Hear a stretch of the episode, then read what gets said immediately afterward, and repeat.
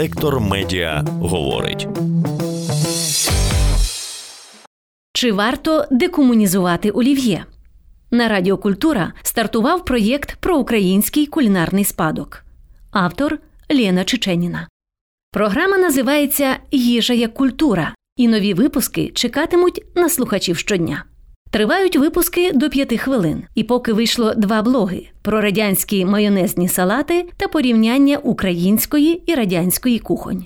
Варто сказати, що автори, дослідниця гастрокультури Олена Брайченко та журналіст Вадим Карп'як, знали, з чого починати. Слово олів'є нині діє як містичне заклинання, яким можна миттєво здійняти суперсрач. Проте сама програма викликає абсолютно інші емоції, бо в ній ніхто нікого не засуджує і не вдається до радикальних висновків. Натомість слухачам пропонують результати досліджень і коротке пояснення. Звідки ці радянські салати взялися, яка їхня історія, чому зараз вони викликають такі емоції, та у що все це переросте у майбутньому?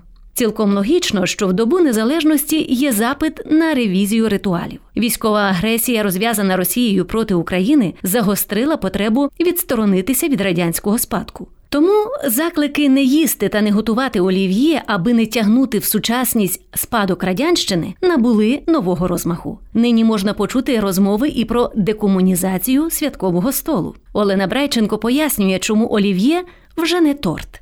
Те, що продається нині в магазинах, дуже відрізняється від салату, який готували за часів СРСР. Сьогодні і олів'є, і шуба продаються у відділах кулінарії будь-якого супермаркету. Вони вже не викликають жодних емоцій, просто салати з вітрини. Чому?